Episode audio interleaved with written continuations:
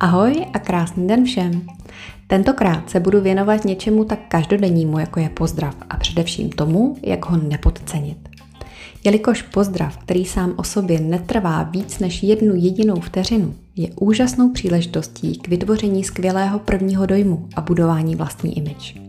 Což je také důvodem, proč tento podcast posloucháte. Takže pojďme na pozdrav. Tip číslo jedna. Pozdrav bychom neměli v žádném případě odfláknout, což znamená žádné zdravení na půl pusy, žádné kuňkání do prostoru, ale pěkně nahlas. Hlavu styčenou, oční kontakt a nezapomenout alespoň na malý úsměv.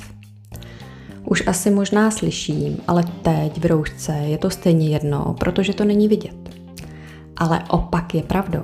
Skutečný upřímný úsměv zapojuje oční okolí a věřte mi, že i úsměv za rouškou na první dobrou poznáte. Tip číslo dvě.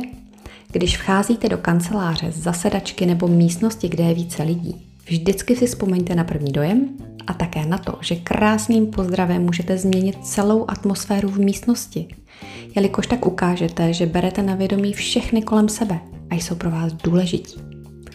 A tip číslo 3. Když zdravíte jednotlivce, zdravte adresně jako Dobré ráno Petro nebo Dobrý den pane XY. Nebo když se naopak v pátek v kanceláři loučíte, tak použijte adresné naschledanou v pondělí a krásný víkend všem. Skutečně, tyto malé detaily znamenají mnoho. A tak to prostě z detaily je. Velké bitvy vyhrávají malé detaily a nikdo by je neměl podceňovat.